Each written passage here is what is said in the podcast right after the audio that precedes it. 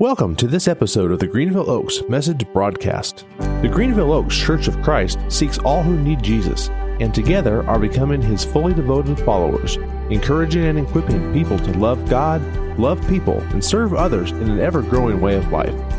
Find out more about Greenville Oaks or connect with us online at greenvilleoaks.org. And now, on to this week's message with lead minister Colin Packer.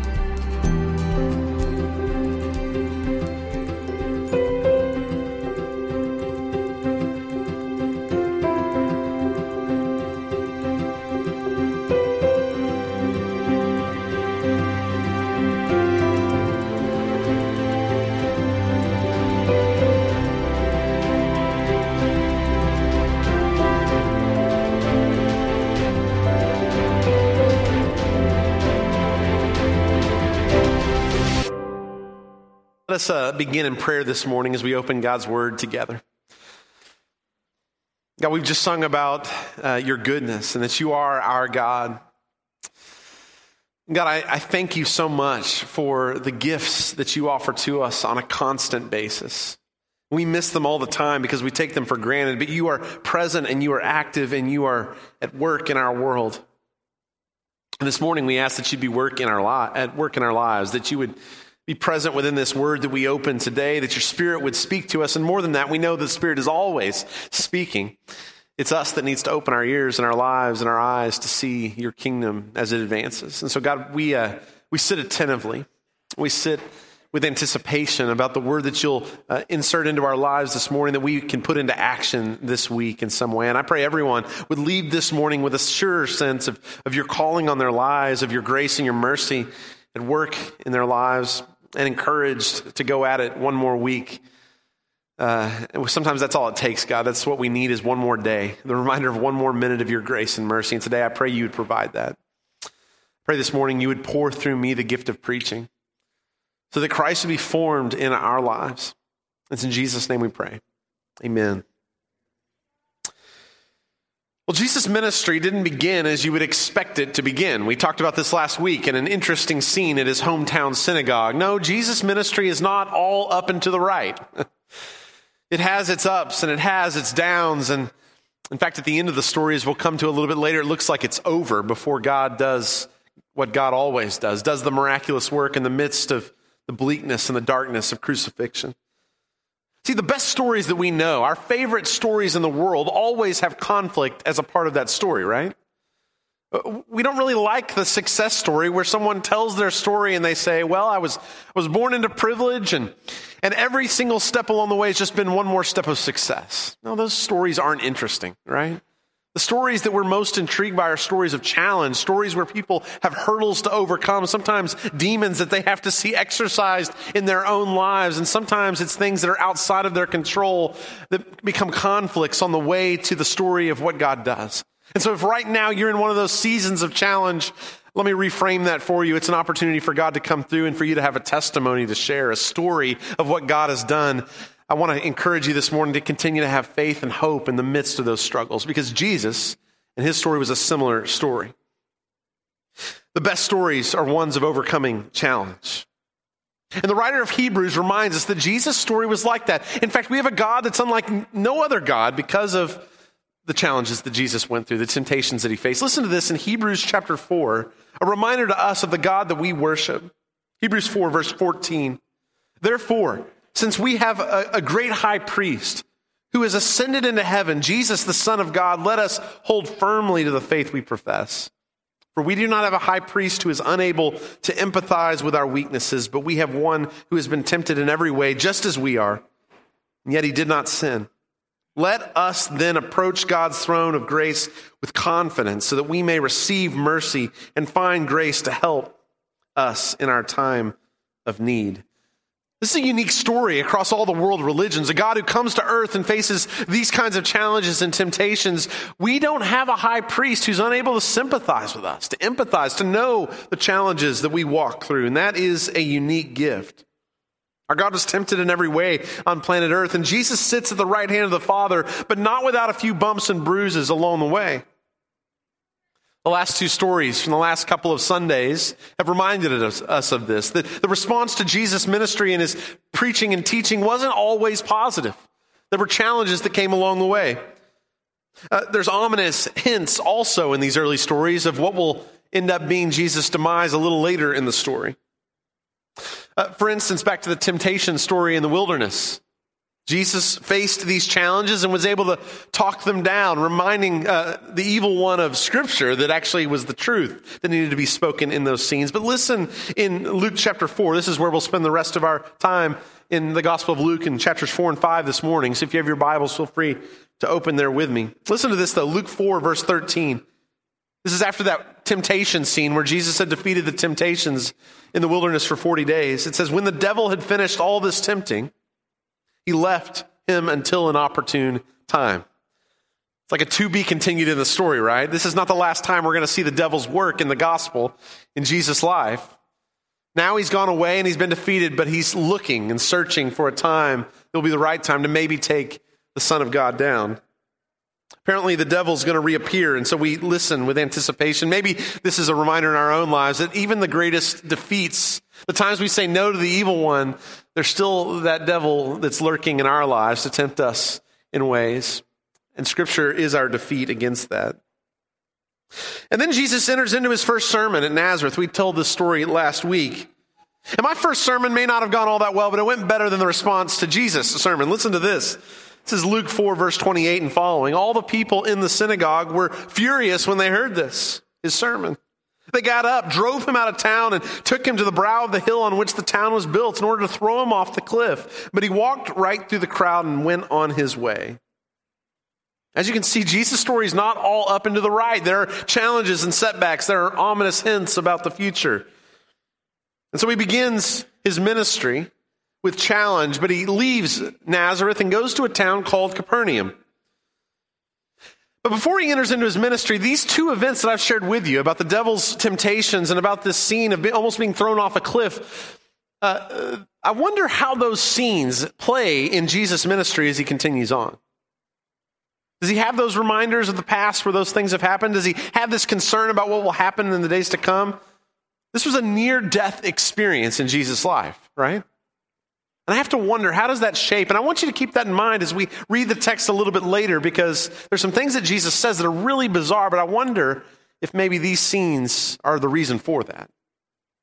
Some of you have had near death experiences.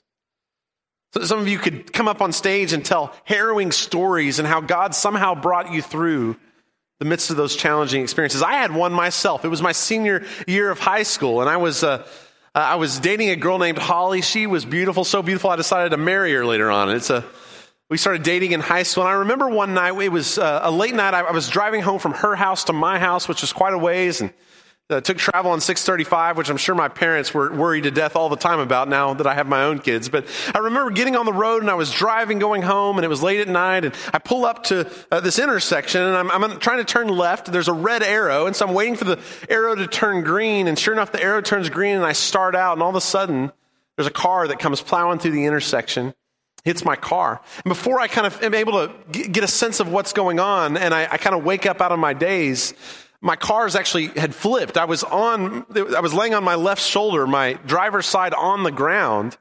Uh, and so I, I, was able, fortunately, to see the airbags had deployed. I was able to feel like I could still move around, no problem. And, and so I, I, I hit the, the window so that it would move down. And I actually crawled through the passenger side, which was up, that I had to climb through the top of the car basically to get out. And as I was getting out, I saw there were people that were running to the scene, running to my car. And, and uh, they were able to help me and get me out. And I, I, was able to kind of make sure that everything seemed like it was okay. And I was grateful. I didn't know what had happened exactly, but the witnesses who were there said that this car came plowing through that intersection from somewhere between 60 and 80 miles per hour. This driver was a drunk driver late at night that was going home. And as I've reflected on that story, the funny part of that story, actually, as it continues, is uh, I, I did something that night with Holly that that she never lets me forget. I called because a guy had given me a cell phone to call uh, at that time. He had one and I didn't. And so I thought, you know, I don't know if I was going back to prison stories I'd seen on movies, but I, I thought I had one call. So I, I didn't want to abuse this privilege of the phone. It cost more at that time, right? These are precious minutes. And so I called Holly on my phone. I said, Hey, I'm okay. I just got in an accident. Here's the intersection. Would you call my parents and let them know I'm okay? She's always like, why? Call your parents. What are you doing calling me, making me you know, have this call? And fortunately, I was okay. The other driver ended up being okay after going to the hospital. But as I reflected on that the next morning, things became more clear. And there's clarity that happens if you've ever had an experience like this. Because all it would have taken was for me, what I ended up kind of rolling into him broadside. If I'd been one second ahead of that, he would plow right into my passenger door. And in those moments where those kind of things happen, you, you begin to kind of question why was it that I was spared? What, what is it that God wants to write in my story in the future? What is it that is the reason that out of all those situations that maybe God decided to protect me? It was a miracle. I think I was a second away from losing my life. It's a moment I'll never forget. And I remember the feeling that next morning of waking up with this clarifying sense of God, what do you want me to do with my life? Suddenly, my life was more precious. And while there are interpretations of that, uh, an event like that, I, I several that could be made, I, I, interpret it as if God must have something important for my life. And as I say that, I also want to say a, a caveat because what it can sound like is because I was spared, that I hadn't lived out all my days and God had more for me to do, as if to say, on the other end, that if someone's not, then they've accomplished all they need to and God was done with their life. And I don't believe that's the case. So don't hear me say that this morning. But for me, waking up the next morning, there was this clarity, there was this sense of purpose, there was a sense of more to do. And I have to wonder is that as Jesus leaves that scene in Nazareth with that near death experience, if maybe that clarifies a little bit more the route that he's on as well in the days ahead, how precious life is, how important his ministry will be, and he doesn't know how much time that he'll have left. So Jesus walks away from Nazareth and he goes to Capernaum. And Capernaum's about an hour's drive from Nazareth today. It's, it's a fishing village on the north side of the Sea of Galilee. And uh, actually, I've, I've, gotten the chance to, to go to the Sea of Galilee um, and uh, I, I, was, to tell you, I was a teenager at one point. I remember throwing rocks at birds from the Sea of Galilee. That's what my memory from the Sea of Galilee. And I, I remember being in Capernaum, and they actually have the, the, the, the ruins of that synagogue in Capernaum where uh, a lot of the, the ministry would have happened in Jesus' life. And so as I pick up on the story, it's, it's vivid in my mind, but I want you to imagine this scene. Jesus has left this near death experience and he goes to continue his ministry. Listen to what happens in verse 31. Then he went down to Capernaum, a town in Galilee. And on the Sabbath, he taught the people. They were amazed at his teaching because his words had authority. In the synagogue, there was a man possessed by a demon, an impure spirit, and he cried out at the top of his voice, Go away! What do you want with us, Jesus of Nazareth? Have you come to destroy us? I know who you are, the Holy One of God. Be quiet, Jesus said sternly. Come out of him. And the demon threw the man down before them all and, and came and, and came out without injuring him. All the people were amazed and said to each other, What words are these? With authority and power, he gives orders to impure spirits, and they, they come out, and the news about him spread throughout the surrounding area. How about that response? Much better than in Nazareth, right? News about Jesus is spreading. Or as we like to say in 2019, Jesus went viral at that point, right? Going viral, what does that mean? Let me give you a definition. Going viral is uh, when an image or video or link that spreads rapidly on the internet, often through the avenue of social media. It's a phenomenon that happens when a large number of people see a story or a picture or a video and they share that over and over again, and all of a sudden it just kind of blows up online and everyone uh, sees it. It's amazing how sometimes in our world everyone knows the same video. You talk about one video and everybody's seen it because of this. And if you're a business owner, you love the idea of, man, wouldn't it be great if our business went viral? If there was some story that happened that all of a sudden got word out that was good for us. In business, going viral is a win. It means the word is spreading about your product or your services. If you're a band or an author or a viral video, maybe the very thing that can launch your career in a whole new way. You don't even need the record companies if it happens through YouTube these days. It's a good thing, right? Going viral. Who wouldn't want to go viral? But I guess it depends on your goal. I'll come back to that a little bit later, but let's keep reading in verse 38. Jesus left the synagogue and went to the home of Simon. Now, Simon's mother in law was suffering from a high fever, and they asked Jesus to help her. So he bent over her and rebuked the fever, and it left her. She got up at once and began to wait on them. At sunset, the people brought to Jesus all who had various kinds of sickness and laying his hands on each one, he healed them. Moreover, demons came out of many people shouting, You are the Son of God. But he rebuked them and would not allow them to speak because they knew he was the Messiah. Now that's quite a day's work. All those verses I've just read over the last two sections, they seem to happen from beginning at that synagogue and the demon that's cast out of a man to go into Simon's house, probably Simon Peter here. Simon Peter's mother in law is healed, and then he heals multiple people with diseases. He starts casting more demons out of people. That's quite a day's work, but it's just another day with Jesus, isn't it? And so I want you to turn to uh, the next story, not uh, the calling of the disciples, the one after that, where there's more healing that's to go on. Verse 12 is where I want to pick up. Let's read in chapter 5, verse 12. While Jesus was in one of the towns, a man came along who was covered with leprosy. When he saw Jesus, he fell with his face to the ground and begged him, Lord, if you're willing, you can make me clean. And Jesus reached out his hand and touched the man. I am willing, he cried, be clean. And immediately the leprosy left him. And then Jesus ordered him, Don't tell anyone, but go show yourself to the priest and offer the sacrifices that Moses commanded for your cleansing as a testimony to them. Yet the news about him spread all the more, so the crowds of people came to hear him and to be healed of their sicknesses. But Jesus often withdrew to lonely places and prayed.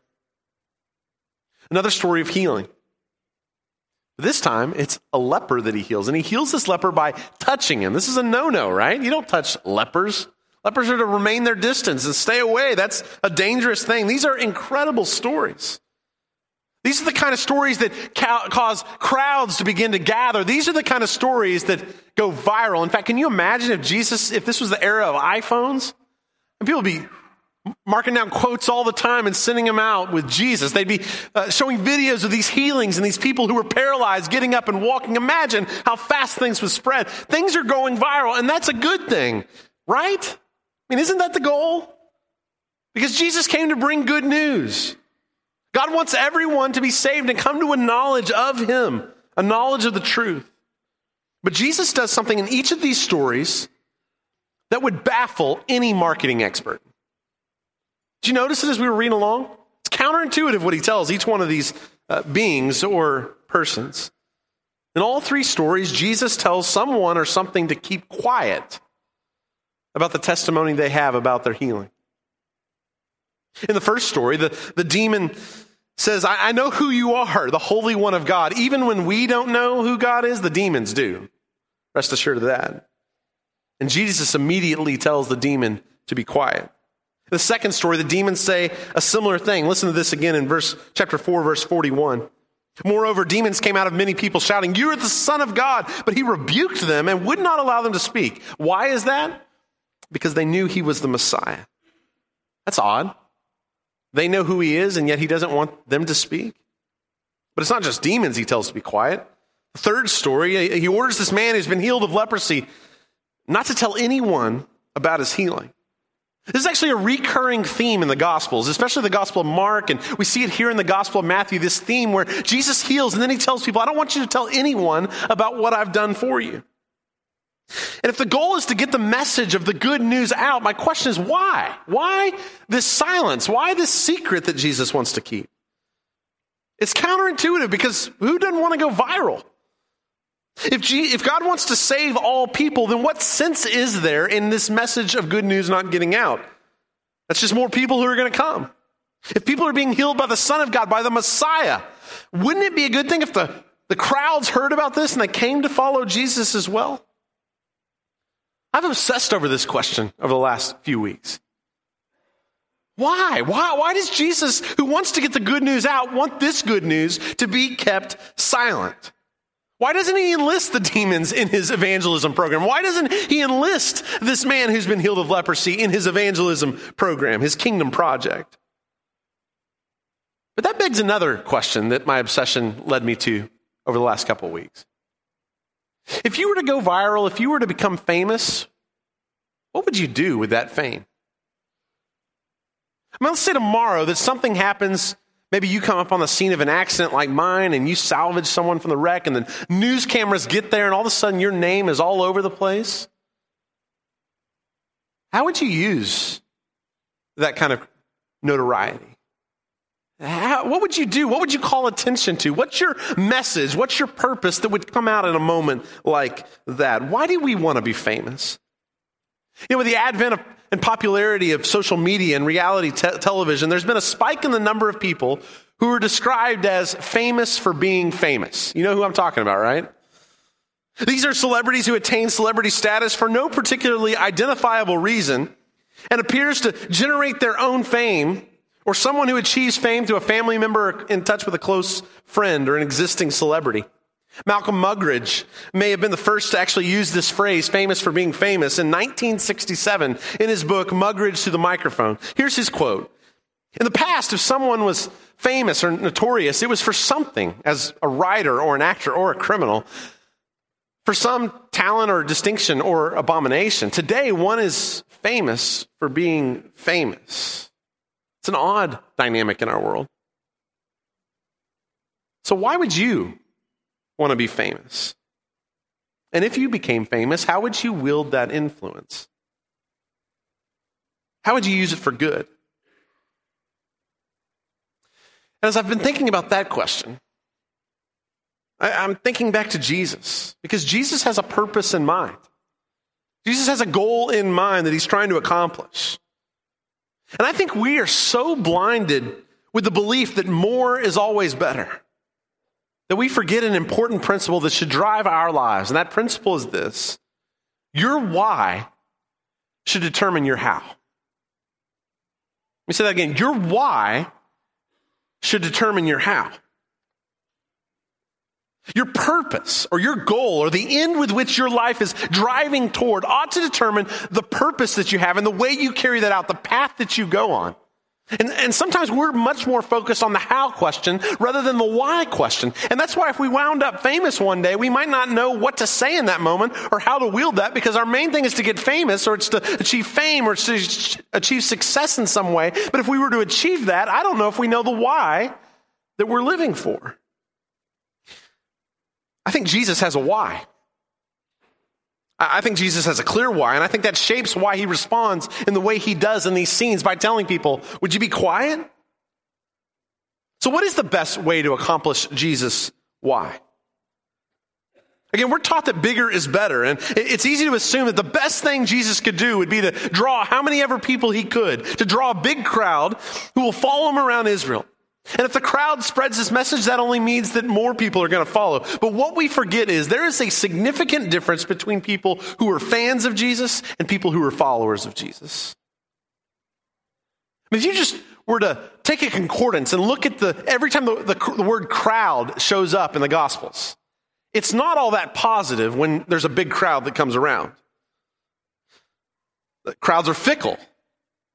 They come and go. Many of them are there for the spectacle. They're there for the show. They hear that Jesus has fed 5,000. He ends up feeding 4,000 more another time. They're there to see the spectacle, to be fed by Jesus, to see the miraculous signs. But Jesus is not interested in drawing crowds. He's interested in making disciples. Jesus is looking for true followers. He's looking for a group of disciples who'll be willing to give up their lives, in fact, for the sake of the kingdom of God. Remember, there was a crowd in Nazareth and they wanted to throw him off the cliff. And later on in the story, when he enters into Jerusalem for his final week, there's a crowd there that shouts, Hosanna. And they lay down palm branches, but not even a week later, their cry sounds far different. The crowds chant, Crucify him. The same one they cried out to save them just a week before. Jesus is not playing a short game, it's a long game. He knows that if he draws attention from Herod, he won't last long before he's killed, and he's got a bigger purpose because he knows I can make much more of a difference with 12 people who are fully committed to the message, who are able to see the healings that I do and are willing to give their lives one day as martyrs than I could do with a stadium full of people who are there to see a show. And he needs time with these 12 rather than creating weekend retreat and crusade after crusade trying to draw people into stadiums. And all of that's got me thinking about my why. Why do I exist? What's my purpose? What is it that if I were to somehow go viral, all of a sudden that would be the message that I would share? And, and whatever my why was should shape my path. It should shape my how. And the same is true for every one of you. We all, as families and as individuals, know, need to know what our purpose is. We need to know what our mission is. We need to know where we're headed so that we can know how to get there. Some of us, when we don't know our why, all we can think about is if we could just draw a crowd, if we could just get the success, if we could just get to the, this position. The problem is, if we were to get those things without being formed in the image of Jesus and knowing our why, we would make a mess of things, wouldn't we? And then I got to thinking about us as a church. What's Greenville Oaks? Why? Why do we exist? Is our goal to build a church full of thousands of fans of Jesus? There are plenty of churches that make that a clear goal. Or is it our goal, is it our why to gather fully devoted followers of Jesus who are willing to go to the mat to do anything it takes to stay with it no matter what, to follow Jesus, even if it means persecution? Sometimes persecution is the very sign that we're blessed. That's what Jesus says in the Beatitudes. That we're sure that suffering will come as followers of Jesus. So, who do we want to be as a church? Just want to keep counting crowds of people that come? Do anything we can to get them? Or do we want to follow the Great Commission of Jesus that says we're called to make disciples, followers of Jesus? And if we're going to make disciples, that means we've got to first be disciples ourselves. Are we in this for the short term or for the long term? Here's a challenging question for the church in North America. America has experienced a long season of religious freedom, and I got to tell you, I am grateful for that freedom. And gratitude is the only response for what we're able to do that many across the world don't. I think it's a gift to be grateful for. But if we're not careful with that gift, complacency can often be the response to it. We grew up in a generation before us that didn't know it and they appreciated it, and the next generation just comes to expect that status quo. It's what will always be. So here's my question if church attendance became illegal before next Sunday, would you show up again next week? I mean, if the threat was really there that what we gathered to do next week was going to be a cost to you or to your family, maybe your kids might be taken from you because they find out that we're following Jesus and that's what's there, would, would you still be in on this or, or are you really just one of the crowds coming for a show? I think the call of Jesus is for us not to be people who are here for the show, but who are here to become disciples. Amen? And I sense we're a, a, church that wants to be that. And sometimes we don't know how, and sometimes we get caught up in other concerns. That parable of the soil is one of those stories that reminds us that sometimes it's the worries of this life that choke out the faith that's been planted. There's all kinds of things that can take faith away from us, but I want us to be known as a church that will be here next Sunday if that reality becomes a reality. We're not just concerned about how we draw big numbers, but are interested in the quantity, not just the quantity, but the quality of the disciples that we're calling together. So I wonder if that's maybe a question that we all need to sort through this week. I think there's a reason why Jesus didn't take that those examples and say, "Hey, tell everyone you can about this," because he knew that the goal was not to create a crowd of people that would come to see signs. He was looking for disciples who were willing to give up everything to follow him. Because the only way, thing this, way this thing would spread to North America eventually, thousands of years later, is if there were committed people who were willing to give up everything on behalf of this journey. Jesus had a clear why. And it was to make disciples of all nations, and it was to take those 12 and it was to pour into them, hoping they'd be willing to give up everything. And in the end, as history tells us, at least 11 of those 12 gave up their lives on behalf of this. Jesus succeeded for the why that he had wanted to accomplish through the power of the Holy Spirit. And praise God that He did. Because that's the reason that we're here. I'm so glad He chose not to just do miracles and just let the message spread, but He was committed to walking with people and making them disciples. And it's our job to do the very same thing. What I want to do is I want to thank you right now. I want to thank you for the ways that you are praying into your children and into your grandchildren and, and sowing those seeds in your life so that faith can be planted that will sustain through the hardest of times. I want to thank you for those testimonies and examples where in the past it would have been easy to have given up on faith. And sometimes you wonder why you're still here. I want to thank you for continuing to show up because what you're doing is you're planting a harvest of righteousness that can be harvested in the generations to come. I want to thank those of you right now who know that the harvest is few and you're willing to go out and plant seeds that you won't be able to see growth in. You'll only be able to hear when heaven comes the impact that they have. Those things matter. Our why determines our how. And we want to be a church that makes disciples. Amen. It plants people firmly in the, the, the, the soil of faith and doesn't let them budge in the midst of struggles that come. Sometimes we need that help from others to remind us that's the commitment we've made because there's hard times that show up. Let us be that kind of church. Amen. Let's pray as we close this morning. God, I thank you that you saw fit to silence demons and lepers through Jesus. That you weren't on some kind of martyr journey that would end in a few weeks because you just wanted to do everything possible to get the word out and then it would just be kind of left in the soil uh, to be pulled out by other forces. But God, you spent time with 12 men. You spent time with 12, 500 or so who showed up with you after the resurrection that heard of your stories. That, that you built this community that lasted long past your life on earth. I thank you for your son, Jesus, who had that vision and saw that. And God, my prayer this morning is that we would not be a people who have a short term vision, who just see our lives and see the success and fame that we can create and accumulate and don't even know why we exist for that how. But God, I pray that you, we would have a clear sense of what our purpose is, that we would be a people of the Great Commission, that we'd be a Great Commission church, God, that would continue with this message that it continues into the next generation and beyond. God, I pray right now for uh, each generation in our church, and for the important role that each one plays I pray for our youngest ones right now that we're trying to pass faith on to. God, may we be examples to them of faith that's rooted strongly. And I pray that they would take what we have given to them and they would take it beyond our wildest imaginations to continue the radical faith of Jesus Christ that you want to continue into the next century. God, may we be a church where that launches from throughout this world, throughout this country, throughout this city, throughout this county.